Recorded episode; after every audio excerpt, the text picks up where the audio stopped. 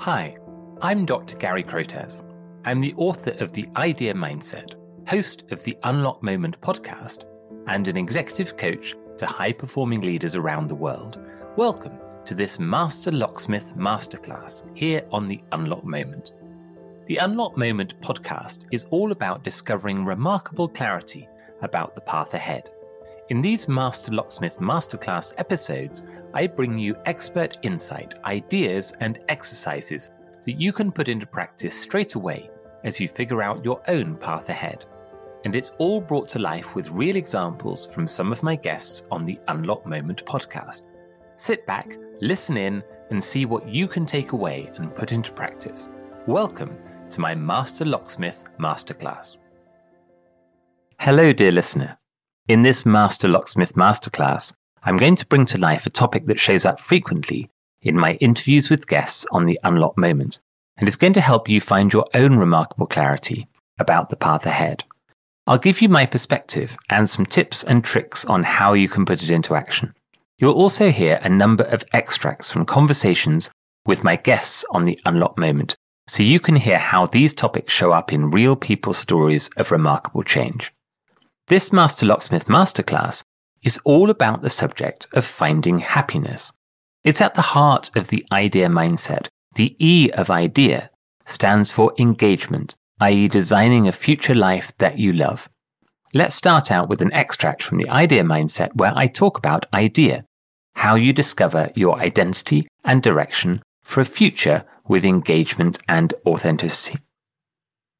When I was growing up, we used to play a board game from the 1950s, a bit like Monopoly, called Careers. In the middle of the board were a series of career paths that you worked your way along. The different careers farming, business, Hollywood, uranium, moon presented opportunities to win and lose money, fame, and happiness points. Going into business, you could earn a promotion and up your salary. But if you landed on the too ambitious square, then you got fired and ended up unemployed on the park bench. Going to Hollywood could make you rich and famous, but land on the scandal square and you'd lose all your happiness points. You won the game by achieving your secret success formula, which you had to write down on a piece of paper at the start of the game. You had to amass 60 points across the categories of money, fame, and happiness. Some people would devise a balanced success formula, aiming to gain 20 points in each category. Others would put all their chips on one, pursuing 60 points of money or fame and forgetting all about happiness. You had to decide what your priority was and commit to it. It's no surprise that the game was invented by a leading sociologist, Dr. James Cook Brown. In life, as in the board game, you generally can't have everything. You can't have all the money and all the happiness and all the fame. You have to decide what's important to you in real life and then go after it. For you, it might be all about happiness. Maybe you're completely motivated by money. Perhaps you just want to be famous, even if just within your industry. Or it could be that you want a bit of all three. So, how do you choose? Well, that's something that's very personal to you. Your idea mindset will underpin what you consider to be important. With your idea mindset, you will fully understand who you are, your identity, you will have a clear sense of what your ideal future working life looks like. You'll recognize how to get there, your direction. You will feel fully engaged with the work you're doing. And what you do will feel authentic to your values and core purpose. When my coaching clients start working with me on the idea mindset journey, they do a simple assessment of their starting point in terms of identity, direction, engagement, and authenticity. When my coaching clients start the idea mindset journey, they do a simple assessment of their starting point in terms of identity, direction, engagement, and authenticity. What is always interesting is how wide ranging the responses are among different people when asked whether they feel a lack of clarity on their identity, low engagement with their work, or a poor sense of direction or authenticity. What is always interesting is how wide ranging the responses are among different people when asked whether they feel a lack of clarity on their identity, low engagement with their work, or a poor sense of direction or authenticity. Yet, when I ask the question, was the outcome of the assessment a surprise? The answer is invariably no. People seem to know their gaps, they just need help to fill them.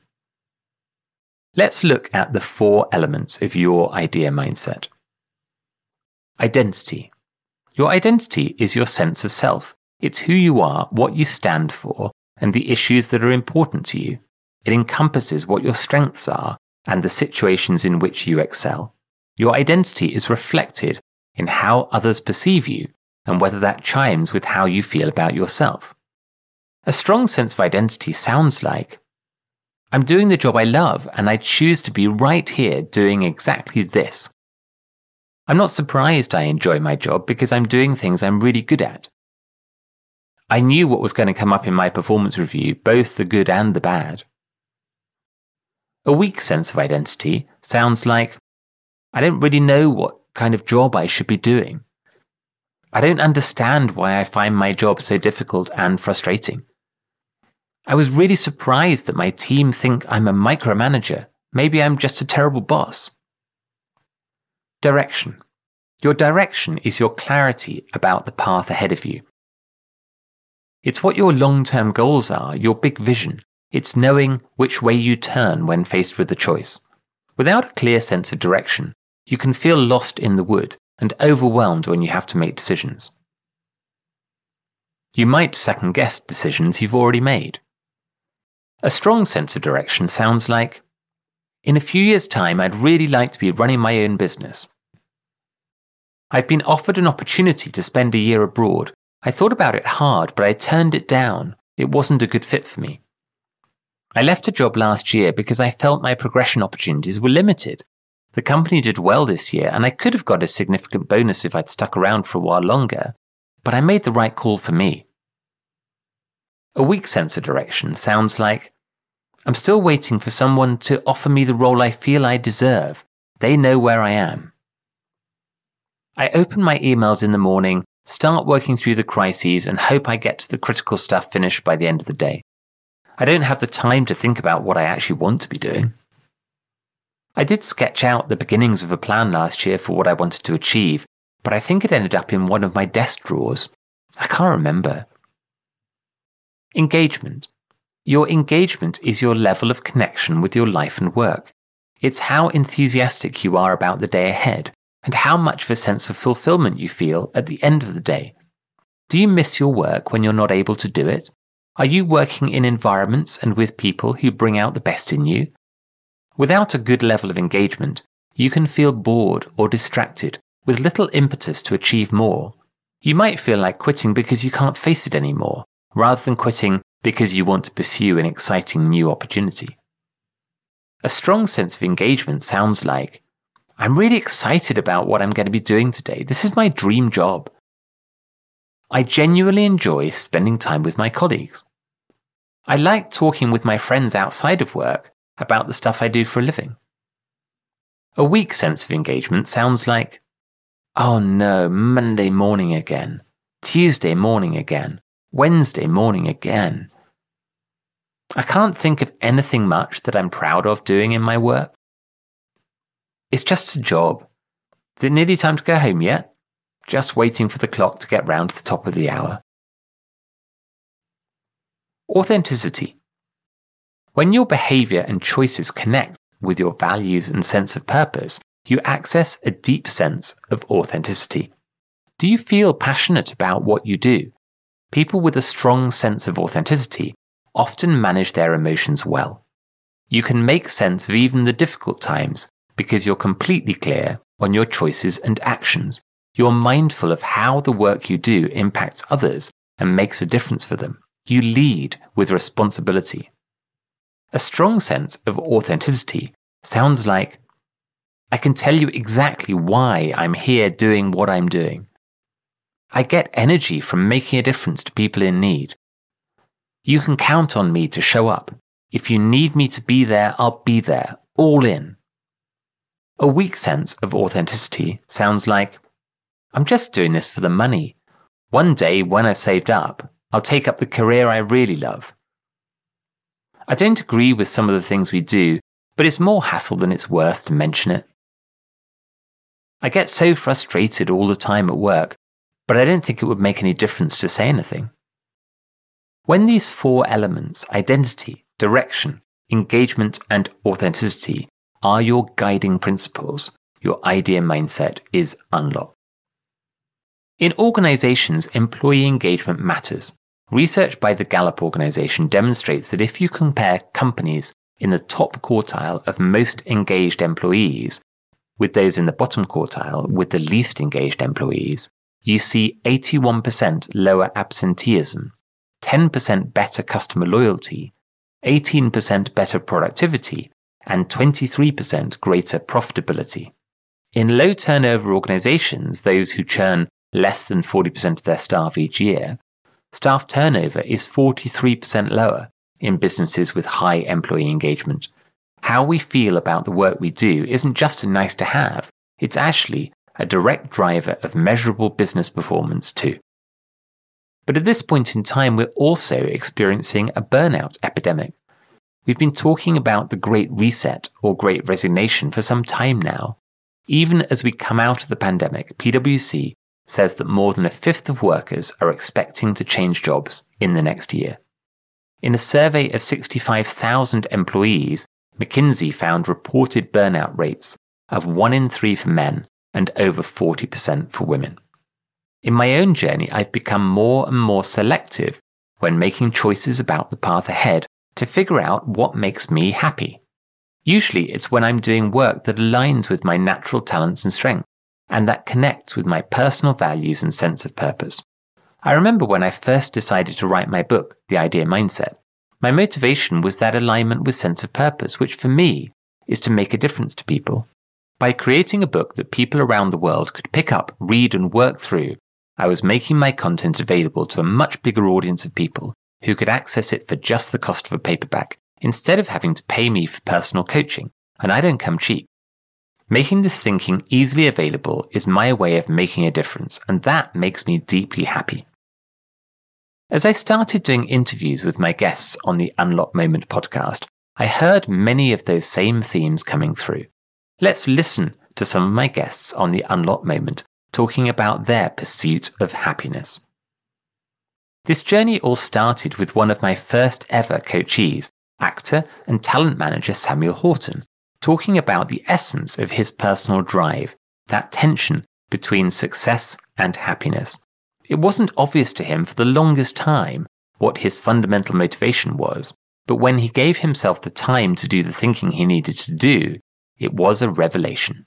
Listen to this extract from his story, all the way back in episode 1 of The Unlock Moment.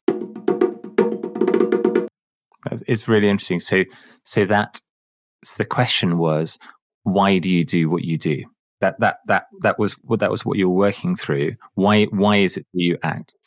And and, and this will sound like an obvious question. Yeah, but absolutely. Tell me more about why that was an important thing for you to resolve. I think for me, when I understood the why, it put into sharper focus where I was heading. Not that I can necessarily answer that for you, but I have a stronger idea of what that looks like. And it also became the fuel that would get me to that destination. So it affected my journey from every single angle. And like I say, I don't just apply that principle to acting, I apply that to life. Is this situation I'm in making me happy?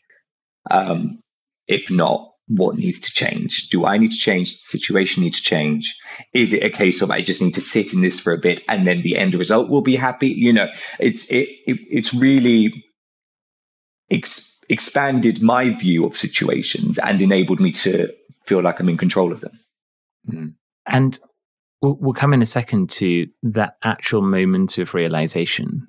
But tell tell me a little bit more about what what did it feel like to be you in leading up to that time when you know we've been working together for some time and you've been working through a, a mm. process of change. But as you articulate you hadn't quite landed on this point yet. What what emotions were you experiencing at that time? What did it feel like to be you at, at that time before you made that breakthrough moment?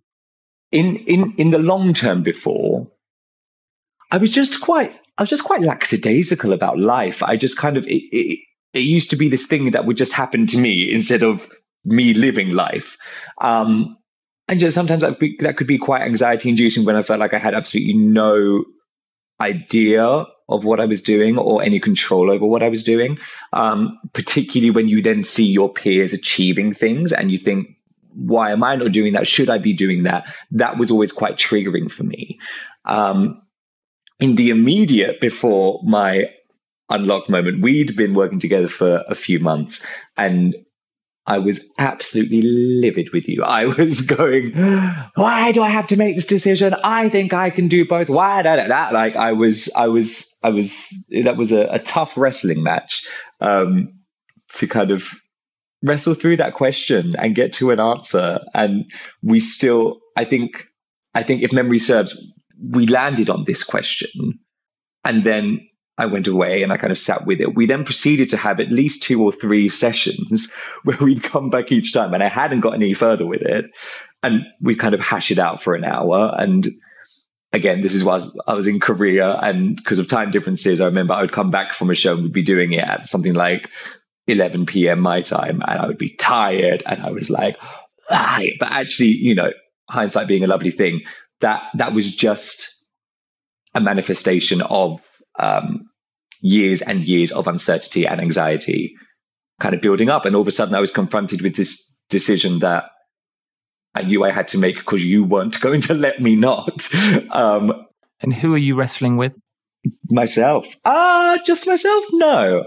Myself and if I say society, that makes me sound like I, I think I'm a revolutionary. Um, but I think I think it's important to acknowledge your journey through life and expectations that have been placed on you from those around you as you've journeyed through, if that makes sense.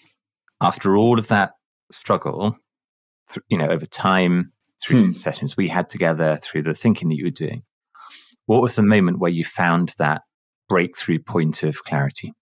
What triggered the unlock moment? The only thing I can put it down to is that I had sat with it long enough. Um, and I woke up. I think it was it, it, was very early. I sent you that message from my bed and was like, "I think this is it. What do you think?" And I think he just messaged back something like, "Yes," and that was it. And we, you know, and we we spoke. And you know, I think I think I think my I think my answer was a bit longer. I think it was uh, the understanding that because you because I was choosing to focus on my happiness didn't mean I would never be the best in the world at what I did, but it was choosing where I was going to put my efforts and what would ultimately um, define the choices I would make in the future, and and that's where I am, and that's that's that's where I've been led to, and that's how I'm living. And that's something that's very striking for me that that you know we never worked on or intended to work on the practical changes in your life in that way. But, you know, when we were first working together, you were doing couch to 5K, you know, and now you signed up like an idiot for a marathon. Um, you know, it's, it's striking changes that have happened to you. You hadn't been um, in the cast of a UK tour of a big West End musical before, and now you are. Now, what's interesting for me reflecting is that when before you hadn't got to your unlock moment and you were talking about your aspirations around um, achievement and success, there's many of the things that you're experiencing now that absolutely fit there.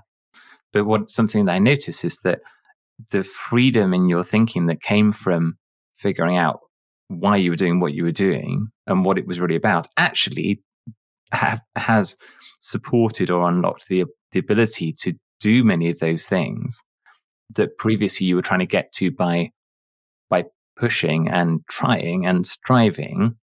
And now i you know my observation of you is that is that you've relaxed into things that of course brings out your best and unsurprisingly other people notice. Um, so so and it's interesting because what often people think that the choice between two different paths or two different philosophies is to let something go but actually, in your case, I'm not sure you have let anything go that you wanted. Um, so, so what have you learned about yourself from going through this journey, from going through this journey, for having these experiences? I've learned I'm even more stubborn than I ever realized. Um, but, but actually, in that, to again to kind of run into it and to, you know, we kind of we said we said early on in our work together, this isn't about changing anything about you. If it's about it's it's just about is it even improving? I don't know. I think it's just unlock like unlocking other ways of thinking. If you then choose to make changes based on that, then that's completely your decision. And I have, and I will continue to, and that's great.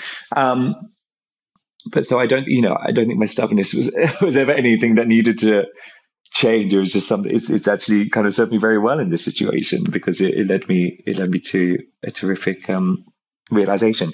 Um, I think I've also learned to to embrace. You know, actually, this is this is along the same thing. To, to embrace everything about myself, my resilience, my um, you know, the way I look, what I can do, what I enjoy doing, and I've really enjoyed kind of through that falling in love with myself. That sounds that sounds really narcissistic and i don't mean it in that way but really really enjoying investing in myself and seeing the good that comes from that and the good that i'm then able to put out like on a very basic level. If i'm if i'm giving myself the time to go for a run every day then i'm able to sign up for this marathon which i'm running for make-a-wish foundation and that's really cool um, so I think it's taught me to just enjoy myself and enjoy this life because we only get one. So you might as well live it to the fullest.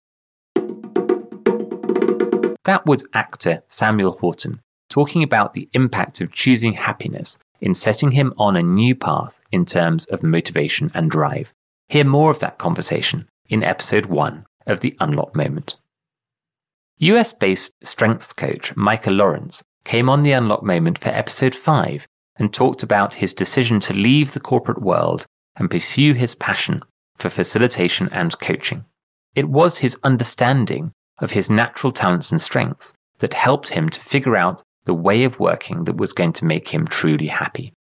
What I want you to listen for in this extract is how Micah paints such a vivid picture of what it feels like to live a life in alignment with your natural talents and strengths. And I know that not everyone listening will necessarily be fluent in this language of Clifton strengths, but it's this model of understanding your natural talents and strengths and what and learning about yourself in in your most sort of core way. Like it's not about your skills. It's not about your experiences. Yeah. it's about really who you are. Can can you bring to life for the listener some of your top talents and strengths and how that plays through to this thing about you need creativity what, yeah. How, how does that shine through? Well, I would say one of the one of the primary strengths that influences my need for creativity is my number one strength is communication. And most people don't if you if you're not familiar with the Clifton strengths, a lot of people assume that it means you're a good communicator, but like you said Gary, it's deeper than that. It's that you need an opportunity to share your voice, to be on stage, to have other people be an audience and listen to you and it can be as simple as storytelling, having somebody to tell a story to at a party or, you know, one on one, or it could be presenting, performing, being on stage. It's it's amazing how often I talk to people with high communication and ask them, "Do you play an instrument or did you ever perform growing up?" And it's amazing how often there's a correlation there that needing to be on stage and finding joy in performing for others comes from that communication strength. So I think that's a big one. I also have high woo and high self assurance. And the, the woo is this desire to to be friendly, to make friends quickly and to get people to like you. And when you pair that with with communication, it's very much it's very much a performing combination. And so mm-hmm. when I what does woo mean for, for woo, the uninitiated? Oh yes, good. Yeah, woo stands for winning others over. So very uh, much that getting getting people to like you is almost like a fun challenge. And I, I and I always felt that. I, I'll tell you, there was. I remember this this mo- maybe it wasn't a moment, but it was a series of moments when I was performing in in uh, the acapella group at university, where everybody, the group would transition people in and out over the years. Once you graduated, you couldn't be in the group anymore. You had to be a student. So every year, some people would graduate, and we would have auditions and bring new people in. And so when I came in, the way that we did performances were we would we would plan out the whole show and have song by song what we felt like was a natural flow some up songs some down songs so that it wasn't all one energy the whole time and i noticed that we always went straight from the end of one song to the beginning of another. We would pause for 20 seconds and introduce the next song. And one thing i started doing that had never been done before is i was like we've got thousands of people here in front of us and we we know nothing about them. We have no interactions with them. I'm going to go i'm going to walk off stage and i'm going to go talk to some of these people. And so in the middle of a concert when it was my turn to introduce the next song sometimes i would just like wander off the stage and crack jokes or interact with people and just learn learn from people ask them questions like hey what do you who do you think in the group this thing is true of and like a little trivia and at first, I just did it on the fly and it was natural. And eventually, everybody started doing it too. And so our shows became this really entertaining thing that uh, started with me just being in a moment of strength where I let that woo and the communication and the, and the self assurance to try something that hadn't been tried before, let that guide me to have those kinds of interactions with people.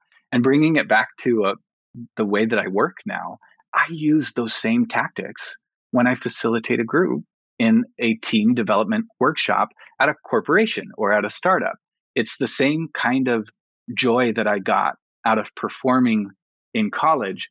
I get to experience that every time I'm meeting with a team. And it's it's unlike if you if you don't know what that's like or you can't hear how fun that is for me, think of something that's really enjoyable for you where you're in the flow, you're in the moment, you love every second of it. And imagine you get to do that for your job. That's what it feels like. So, this is what's so fascinating for me. So, this exactly what you described has been there all the way through, and you can you can weave this thread through. And yet, in your unlock moment, it took somebody else, your wife in this case, saying something to you to make you wake up to it. So to bring it, bring us right into that moment. What yeah. was happening just before it happened? What were you thinking? What were you feeling?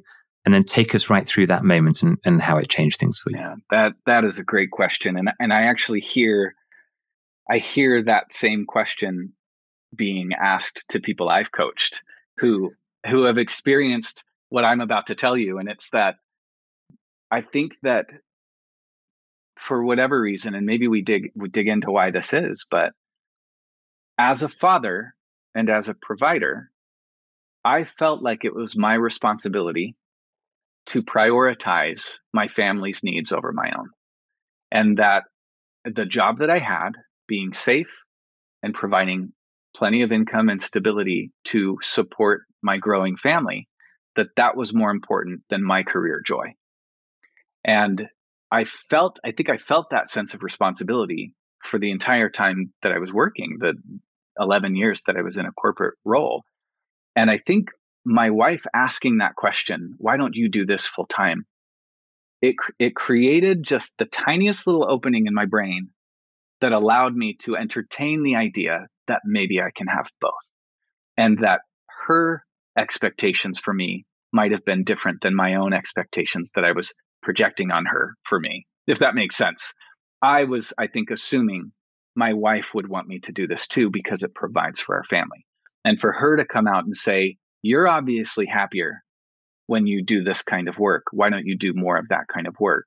It almost gave me permission to explore this idea that maybe I can provide for my family and have career joy, even if admittedly I make much less money doing what I do now than I did. I mean, you you were in the medical field, so you you would know that too. But I I wouldn't trade it for the world because I am providing for my family and I love what I do every day. I I have both now. That was leading strengths coach Micah Lawrence bringing to life the feeling of intentionally choosing to do work in alignment with your natural talents and strengths. Hear more of that conversation in episode 5 of The Unlock Moment. For many people, the route to happiness is through connecting with your authentic self. That is to understand your true values and then to make choices to do things or to stop doing things based on those values. I found it very interesting hearing former education technology executive Nick Novak describing how just knowing your values is not enough. In episode 17 of The Unlock Moment, Nick tells the story of the moment when he realized he had to take action in order to conquer burnout and find true happiness. When I'm working with my coaching clients, one of the first things that we yeah. talk about is values. Because if you don't know what Yeah. your values are, and and when I say values, I mean not only things that are important to you, but things that are so important to you that you change your behaviors as a result of them. You start to do things you weren't doing before. You stop doing things that that don't fit with your values. If you don't have that, then it can be quite difficult to make these kind of decisions. And I'm I'm I'm I'm noticing in your in your story that that I think the time when you first thought thought about with with your wife Mm. mapping out what those values were that was before you started in in that in that role. So so how how did that help you to be able to make that decision to jump on the rocket ship? I'm not sure I I fully I fully knew what to do with my values. In 2007, we um sorry, this was 2000, 2008 rather, sorry. We had uh we we were just married and we had sort of sat down at some point and and said, you know, we hear we hear money's this thing that can really really get in the middle of relationships. It can tear people up. Like we should we should read some books. We should kind of get our house in order on this and again a very naive exploration of of just what what it meant to to tackle that issue in a marriage and so we picked up a whole bunch of books um, and one of those was called and I, I, cringe every time I think about this title but you know it is what it is. Um, it's by David Bach. It's called Smart Couples Finish Rich. And oh boy um, I know I know. Yeah. if only your listeners could see that you're laughing. Because it's oh my goodness this title. But but aside from any of the financial advice in it, it had this exercise which was quite transformative and um, is one that I often come back to. And it was something that he called the value circle. And there's, you know, you, you can get into the complexities of, of, of the actual circle itself and weighing things up and blah, blah, blah, all that. But it really just boils down to this it's understanding what are the five things that make you happy you know, not ranking them, just what are sort of five pillars of your life that bring you joy, that make you happy? Asking yourself what those are, mapping it, and then investing in that. You know, not just saying, "Oh, I like to go camping," or "I like to do this," or what. It's it's it's it's it's it's saying th- these are the these are the things that that really not just make me who I am, but really bring me joy on a day to day, week to week basis and then doing something about it together, whether it's as a couple, how you spend your money or spend your time or whatever it is. It's it's it's truly just making sure that you invest intentionally in that.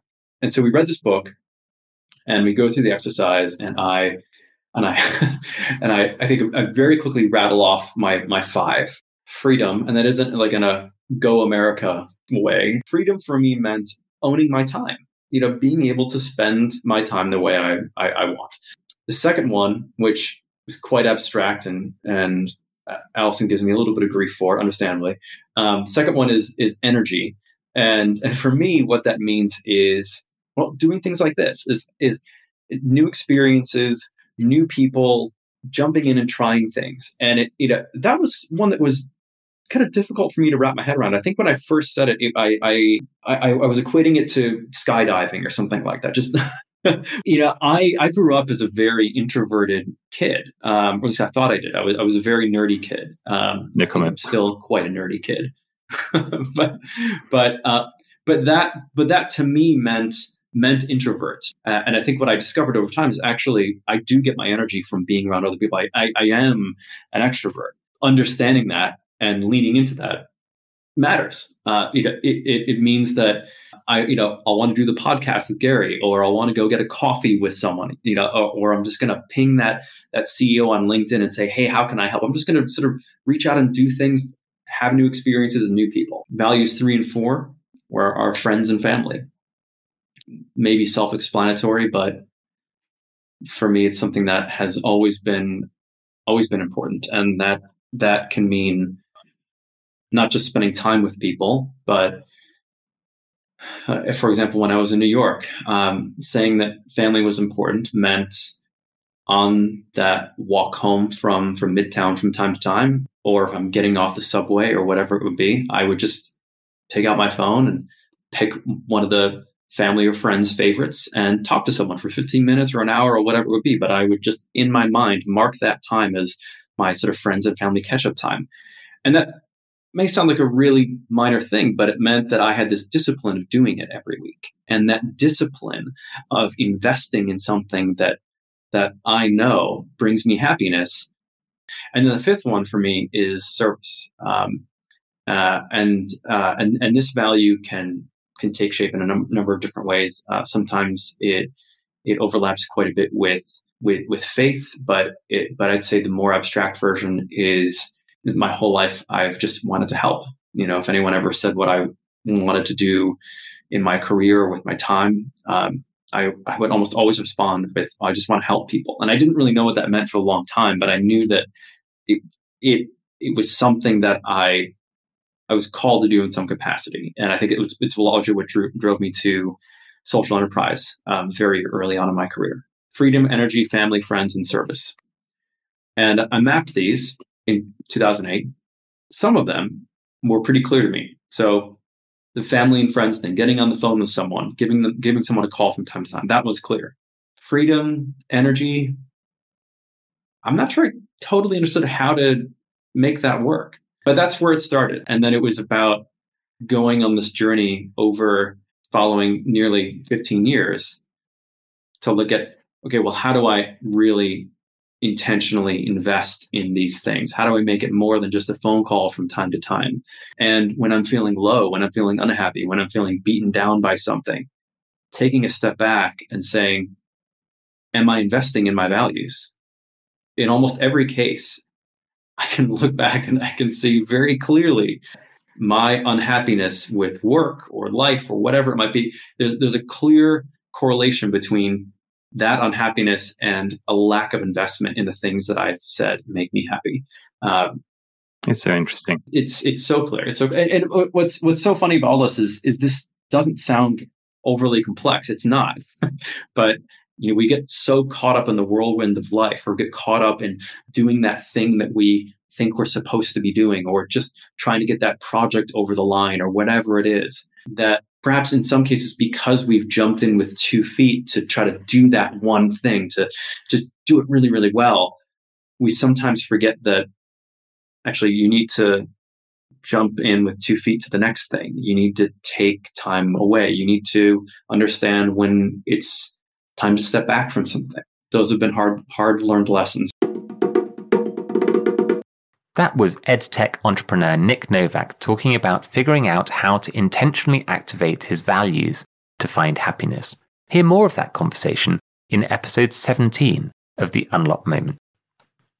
In the idea mindset, I talk about how you can reframe your thinking from negative spirals to positive spirals. When I'm working with my coachees, I often talk about a metaphor of being on the ski slope.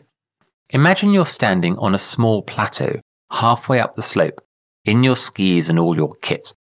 Take one step forward and you'll start to slide down the slope, going faster and faster down and down, and eventually you'll get overwhelmed by an avalanche.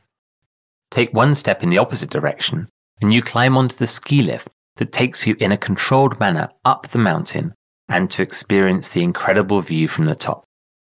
You don't need to think about the avalanche or the view from the top. All that matters is the direction of your first step. It's the first step that determines whether you're tumbling into the avalanche, that's the negative spiral, or heading up the mountain to the summit, that's the positive spiral. Here's an exercise that will help you to change that first step. It's a power move from the idea mindset called positivity push. In this exercise, you're going to look at your natural responses to negative situations and find ways to reframe them in a positive light. Here are some examples of immediate responses and how they might be reframed in the future. Why are you wasting my time? Becomes, Thank you for coming to me with your problem. How can I help?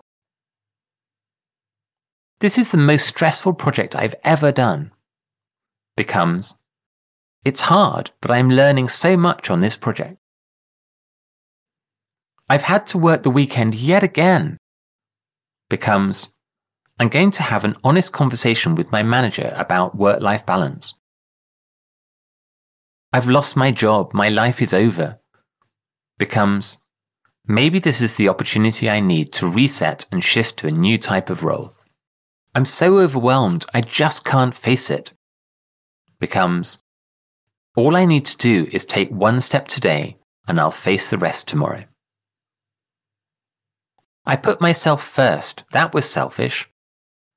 Becomes, I put myself first. That was good for me and helps me to help others. Think of a time recently when you were extremely frustrated by something that happened, something someone said, or something someone did. What was the situation? And what was your immediate instinctive response? What was the voice in your head saying? Now think about how you can frame that response in a more positive light. Over the next few days, I want you to notice those moments when that voice pipes up and your instinctive response is negative. Noticing the voice is the first step in making a change. Practice turning that negative into a more positive thought. Practice stepping onto the ski lift instead of heading down the slope into the avalanche. The environment around you is such an influencer of your happiness too. In episode 23 of The Unlock Moment, TV and theatre star and Strictly Come Dancing champion Joanne Clifton reflected on the time in her professional dancing career when she was at her happiest and also the time that challenged her the most. So, when you look back to that time and you think of the moment where you were not at your best technically, but at your best in terms of feeling like I really love what I'm doing right now, like in, in your best self in, in that part of your career. What, what do you think of? I was very happy at the beginning when I first went over because everything was new, obviously, and it felt great. Um, the the higher I got in terms of results, obviously things got harder, and it gave me more anxiety and it was uh, yeah things got harder. But the, if i think of when i'm when i was happy i had a really good relationship with my dance partner that i was dancing with at the time. And the fact that i was there I, it's weird because i had this conversation with another girl english girl who moved to italy as well. The fact that you're there in a different country away from the other people that you've competed against before you feel like you're doing something so different. It gives you this weird feeling. Not necessarily, it doesn't have necessarily mean that you're better or anything like that, but you you're just away from that. You've decided to break out of that pack and go into this other place. Um, and that's how I felt the first few years there, being in this sunny Italy, living there, speaking another language, being around all Italians and all these other people from around the world who were coming, uh, who were coming to to the school and practicing alongside other world champions and things like that. And I think, you know, the first up to about 20, up to my early 20s, that was my happiest time. And actually, you know, toughest in terms of money, getting by kind of thing, but happy. I was going and I was trained in a certain way and I just felt cool. Do you know what I mean? you know, a lot of people who would have heard like high performance podcasts and you, you, you, you you listen to people who've become a world champion, often there there is something a little bit obsessive about the way they think and the way they train, because of course to become the best in the world when everybody else who are you know the most talented are also working incredibly hard. It can be a bit nuts in in a certain kind of way, in the way that you know there are many people who become very very good, but still in a way that is just enjoyable in every way. There's a lot of people who who've gone through that experience of going to reach my ultimate goal. I do find myself in a situation that is often not fun.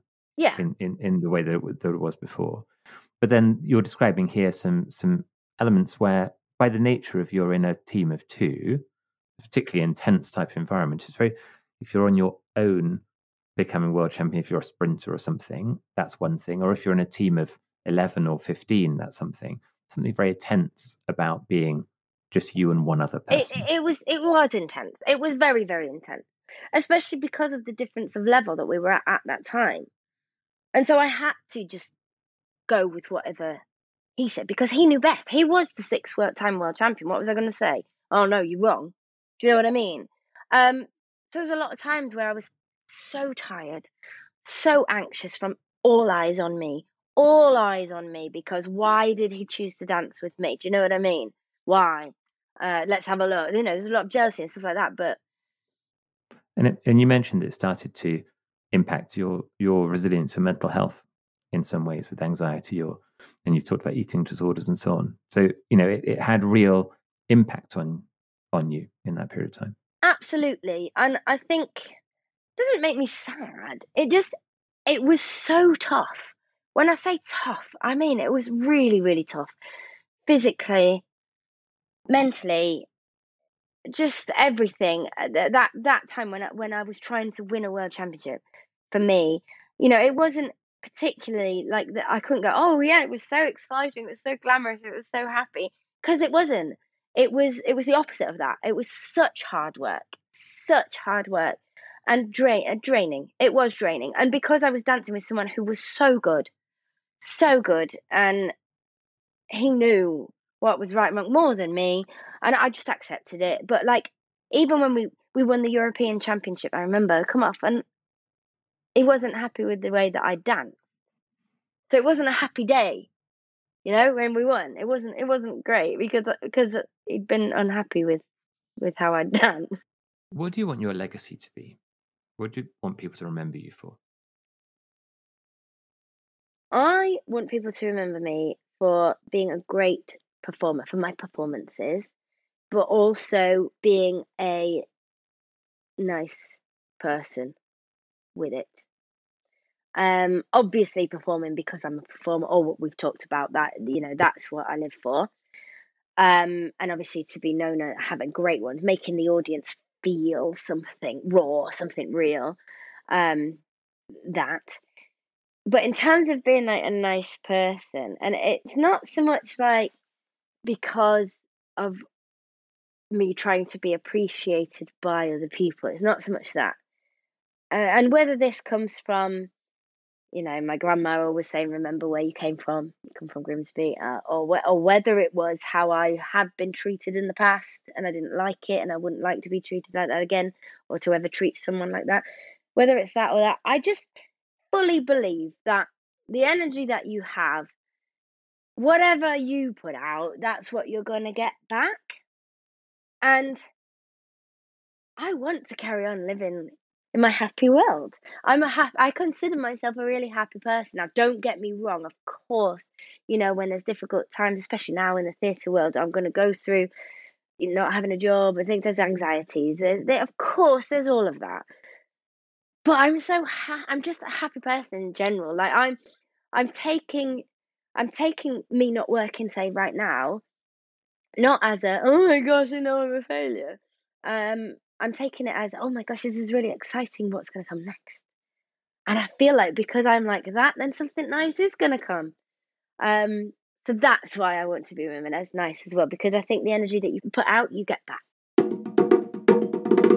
What I find so powerful about this conversation with Joanne is how ultimately she recognized that her happiness was grounded in her own sense of self and identity. Too often, we allow others to define whether or not we can feel happy. But if you can pull it right back to who you are deep inside, you can take back control of your happiness. So, what's the secret of happiness? Well, in my opinion, it's simply this do what aligns with your natural talents and strengths. understand your values and purpose, and make what you do the same as what you care about the most. Trust your judgment and choose your friends wisely, the energy gainers, not the energy drainers. Remember that famous saying never put the key to your happiness in someone else's pocket.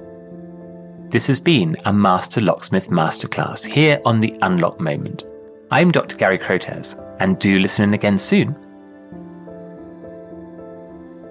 If you found this episode useful, do share it with your friends and leave a review. And subscribe to the Unlock Moment podcast to be the first to hear about new content. Thanks for listening